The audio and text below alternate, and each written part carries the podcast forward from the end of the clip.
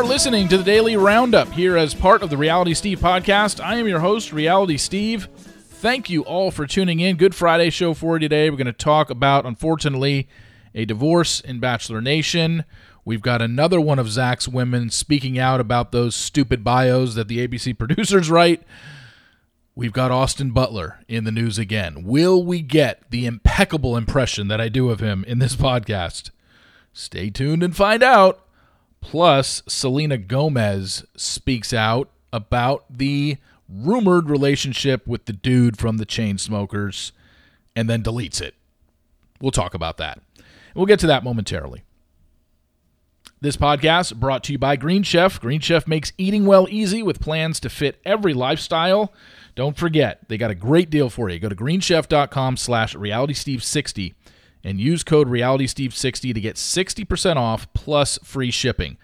That's greenchef.com slash realitysteve60. Use code realitysteve60 to get 60% off plus free shipping. Also, if you love The Real Housewives, then get ready for some Real House guys because tonight on MTV, Friday nights are getting fabulous. Don't miss The Real Friends of WeHo, all part of MTV's new Friday nights after RuPaul's Drag Race tonight at 9, 8 Central on MTV. And if you love Jersey Shore, get ready because this season is going to be the biggest family vacation ever. You don't want to miss this. Make sure to watch Jersey Shore Family Vacation. New season premieres next Thursday, January 26th at 8, 7 Central on MTV. Now, let's get started. I'm sure you saw the story. If you did not, Deanna Stagliano and Steven Stagliano announced that they are separating. Deanna put it on her Instagram story. If you didn't see it, she wrote, It is with immense sadness Steven and I have decided to end our relationship as a couple. We have been working hard for a long time, both as a married couple and as individuals, and have come to the conclusion to remain separate. We remain loving parents to our beautiful children, Addison and Austin, and will continue to raise them together with love and faith. We ask you to respect our privacy during this difficult time as we navigate the new normal. We want to thank our dear friends and family for your endless support and many, many prayers during what has become the most difficult time of our lives. There isn't a whole hell of a lot to add to that. I don't, you know, know anything about their relationship. For those that don't know, Deanna was a bachelorette a while ago. She was on Jason Mesnick's season and then became the bachelorette. And Steven was not on the show, but he has a twin brother, Michael Stagliano, who was on numerous seasons of the show. He was originally on Jillian's season, then did a couple seasons of Bachelor Pad. So he is the brother of someone who was in the franchise. Stephen was never on the show, but Deanna met Stephen through Michael. Uh, like she said, two kids. And, you know, I talk a lot about, I get asked a lot about podcast guests and who are some of my favorite ones. I've always said that when Deanna came on my podcast, it was one of the best interviews that I had had up to that point. Just because it was from a former lead and she really didn't hold back anything. I don't even remember what year it was. I probably should have looked this up, but I want to say 2018, maybe 2019. Now, the thing is, you've probably heard Deanna do a lot of stuff since then on podcasts and, you know, appearing on you know maybe it was the uh, the Bachelor Roundup show that aired during the pandemic, with, you know the best of show and stuff like that. But when Deanna came on my podcast back in 2018, shit, it might have been 2017. It was a while ago. It was literally one of the first times that you had ever heard a lead speak the way they did. Now you kind of hear it way more often because when I when she came on my podcast, there was no clickbait. There was no bachelor happy hour. There was no um, you know, talking it out. I mean, I was, you know, I've said it numerous times. I was the first person who had a Bachelor podcast where the content was interview a former contestant every week. Nobody else was doing that. Now they all do it. And they all get the, you know, the recent contestants. But I've been doing this since 2016. If you go back, nobody was doing it that far back. So when Deanna came on, I was really excited because she was giving us stuff that we just hadn't heard. Now, plenty of them do podcasts now, and most of them have their own podcasts. But at the time she did it, I thought she was great. So if you want to go back and listen to it, I mean, you're gonna have to scroll pretty far back on the Reality Steve podcast. But I would go to 2017 and 2018. It, I, don't even think it was 2019. I, it was either 17 or 18. Go check it out. It was a really good interview with her. And, you know, all I can say is wish them both the best. And I know nothing about it. There's no tea spilling here. I'm not going to comment on their divorce. Um, you just you just hope for the best, and you know, it happens. You know, and maybe more stuff will come out. Probably not, but you never know. But this obviously is a hard time for them. I wish them the best. And, you know, they say, you know, please respect our privacy. And then I go on Us Weekly looking for stories last night. And what do I see? A story that says, Bachelorette's Deanna Pappas and Steven's relationship, the way they were. Uh, do, do you is that respecting their privacy? Seriously? Do you really need to put up a story the day they announce they're getting a divorce to relive all the happy moments in their life? I mean, do you think they really need that out there? I, I mean, I, I don't. I haven't, you know, like I said, I, I just telling you the story for just those that missed it. I have nothing to comment on about their relationship, and I'm not going to sit here and go, oh, remember when they had those happy moments back then, the way they were? You can do better, Us Weekly. Come on now. So another one of Zach's women took to social media to kind of throw a little shade at the show for what they wrote in her bio. Uh, one of you, a few of you emailers sent this to me. So, Olivia Lewis, 24, patient care technician from Rochester, New York. Her ABC bio starts out like this For Olivia L., basketball has always come easy. The one game she's yet to win is Olivia versus True Love. Oh, by the way, they spelled Olivia wrong in that sentence O L I V A. The one game she's yet to win is Oliva versus True Love, and this baller is here to find her teammate for life. While basketball was her first love, she's built a life outside of her sport, working full time in healthcare, blah, blah, blah, blah, blah. So, what does Oliva or Olivia do yesterday? In her Instagram account, which is at it's live Lew, I T S L I V L E W, she puts in her bio now Olivia Lewis, Curly Girly, Batch 27, basketball was not my first love. So, a complete shot at the production team who just took the reins and decided to write that in her bio. And like I said, I said it the day the bios came out. It is so stupid for anybody to do a recap of these bios because they are not written by the contestants. The contestants at no point ever wrote any of that in an application that they filled out. The production team is just deciding who they want to write shit about, you know? And it's like I guarantee that went like this. Olivia, tell us about some of your hobbies. Oh, I like playing basketball. Played it a lot growing up, and then it turns into it was her first love. Like that's how they write these bios. It's like no, that's dead wrong, and that's why she put it in her bio. Like no, basketball was not my first love. Please don't write that. And yeah, so yet another contestant. Somebody else did it. I believe. I, I saw yesterday that um, Sonja put on her Instagram story because I, I'm assuming um, it was a it was a clip from Nick Viall's uh, Nick Viall's recap of the bios that he did of the women, and he was straight reading off the website. That and one of her things was she's like dying to visit Arizona, and she's like, "Oh my god, that is so ridiculous. That's not. I'm not dying to visit Arizona." Uh, you know, and it was just. it's just comical because this shit isn't true. And I don't understand why people don't understand that by now. Podcast hosts are doing recaps of these bios. Like I said, the Game of Roses does it correctly where they'll break down your Instagram account because that's more of how you present yourself. How many followers do you have? What have you written? What are some of the captions you've written on your Instagram? Maybe they'll dive into the TikToks of some of these contestants. That's way more relevant to who you are as a person and a little bit more about your personality, not something that a producer wrote for you for a reality TV show. So I wish people would stop recapping the bios written on bachelornation.com about these women and even, you know, come next season with the men because it's going to be the same exact thing. But they'll continue to do it and they'll continue to have egg on their face because you look really dumb when you do it. I'm sorry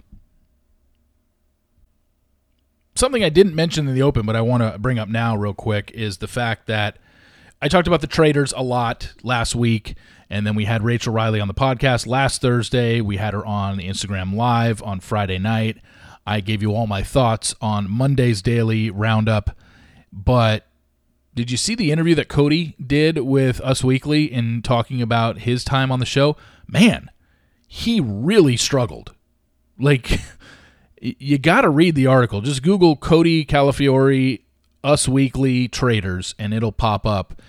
And he said some things in that interview that you were just like, wow, he was really having a hard time on that show. And it was all about, you know, Cody was a traitor. So he didn't, he's not used to that role. He felt awkward lying to people. He said he was, he basically gave his game away because he was in his own head and he wasn't himself because he was considered, you know, a traitor. And I guess that has a negative connotation to it as a bad guy, but said he couldn't sleep at night. He had knots in his stomach. Like, and then you look at someone like Cirie, who totally embraced the role of being a traitor and who was so easygoing about it. No one ever assumed it was her, and yet you have someone else who's a traitor and had a completely different experience. It's a really interesting interview with Cody if you want to check that out on, on Us Weekly. But man, I did not know he was going through it. Rachel kind of mentioned it on Friday night that she recognized right away that Cody wasn't himself. And I was like, "How do you what what did you see?" And she's just like, "Well, I know Cody and he was just acting different." And he basically admits that in this interview. Like it was written all over his face that if people were really paying attention really hard, they could have easily picked out that it was him because he was having a really hard time playing the role of a traitor, which I don't know. I, I when I watched the episodes, I didn't I didn't see that really, I guess but I wasn't looking for it. So if I watched the season back again, knowing now what Cody said, maybe I would notice it. I don't know. But check it out. It's on Us Weekly's website. It's an interview with Cody, and he really kind of dives deep into how much he struggled when he filmed uh, The Traitors. We have an Austin Butler story. So stay tuned if you may or may not want to hear the most impeccable Austin Butler impression of your life. Anyway, there is a story going around right now from Austin Butler's acting coach who has said essentially, yeah, he got so deep into character, he might keep this voice until the end of time. It's not just so easy to get rid of. When you act like this and talk like this every day for however long it took him to film that movie. And then um, the other thing that's coming out is I didn't even know this because, like I said, until Austin Butler hosted SNL, I knew nothing about his career. And then I was just fascinated by his voice. And it started to come out. I did not know that he dated Vanessa Hudgens. And not only did he date Vanessa Hudgens, he dated her for 10 years. And Vanessa Hudgens was on, I believe it was Jimmy Fallon, and told a story about how when she was with Austin at one point, they were together one night. This is long before Elvis movie, and an Elvis song came on, and Austin started singing, and she's like, "Oh my God, you should totally, you could totally be Elvis." And then that like, um, and then Austin retold that story when he was on, I think Fallon or one of the talk shows. And he told the story and said, Yeah, this one time I was with a friend who's heard me singing Elvis and said, You could totally be him. And so now there's this like uproar online that he threw shade at Vanessa by calling her a friend, even though she was his girlfriend for 10 years. Is kind of weird. Why would he say that? Unless he literally is forgetting that it was Vanessa who told him that. But oh, Vanessa didn't say it on a talk show. She actually said it um like uh, like on a late night talk show. She said it I think on like Ryan and Kelly. And um, Austin said that back on Jimmy Fallon, where he's just like, yeah, uh, a friend once said I should be Elvis. They heard me sing one time, and and now there's just like this free Vanessa thing going on online, and everyone's upset at Austin for calling her a friend. Which, uh, yeah, it's shade, but we don't know his true intentions. Maybe he really forgot that it was Vanessa is the one that told him, and you know, pushed him in that direction towards Elvis. But what happened was um, yesterday there was a screenshot of a headline uh, about Austin Butler and how he was just obviously so committed to the character. And an Instagram user wrote in the comments section under that story, he went to the Lady Gaga School of Oscar campaign acting. And then underneath that comment, Vanessa Hudgens wrote, crying. So that was like, I guess, her shade back at him for what he said in the Jimmy Fallon interview. this all seems very petty and I've been talking about this story for 3 minutes and I've and I've yet to give you my impeccable Austin Butler impression and maybe I'll just save it cuz I'm still honing it. It's going to be even better when I tell my next Austin Butler story. So I'll spare you the Austin Butler impression on this podcast, but I'm working on it. And it'll even it'll get even better. But yeah, I guess that's a little beef that we have in Hollywood now. Austin and Vanessa going back and forth. I had no idea they dated for 10 years. No clue. But then again, why would I? I didn't know who Austin Butler was until the whole Elvis thing came out. And then I hadn't really seen any of his work and hadn't really seen an interview with him or him talking until he hosted SNL. And he even addressed it in his monologue about people saying that he still sounds like Elvis long after the movie is filmed. So yeah, but uh, if you want to side with who do you side with? Vanessa? Do you side with Austin, or do you think this is the biggest nothing burger in the history of mankind? I kind of lean towards the latter.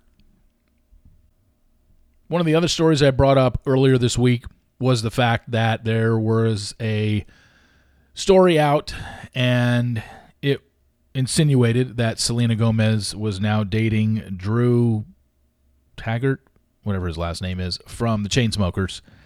And they had been seen spending a lot of time together. And then the New York Post, page six, had pictures of them at a bowling alley a couple days ago.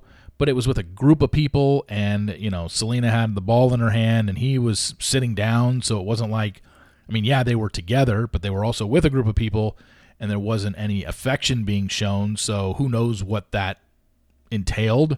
But they were hanging out in New York. Then yesterday on her Instagram story, Selena takes a picture, and I don't know who this guy is in it, but his head's at the bottom of it. He's got a mask on. It looks like he's almost photobombing the picture. But it looks like a, a picture that she took. It's mostly of the sky, but at the bottom there's like the top of a, a cliff.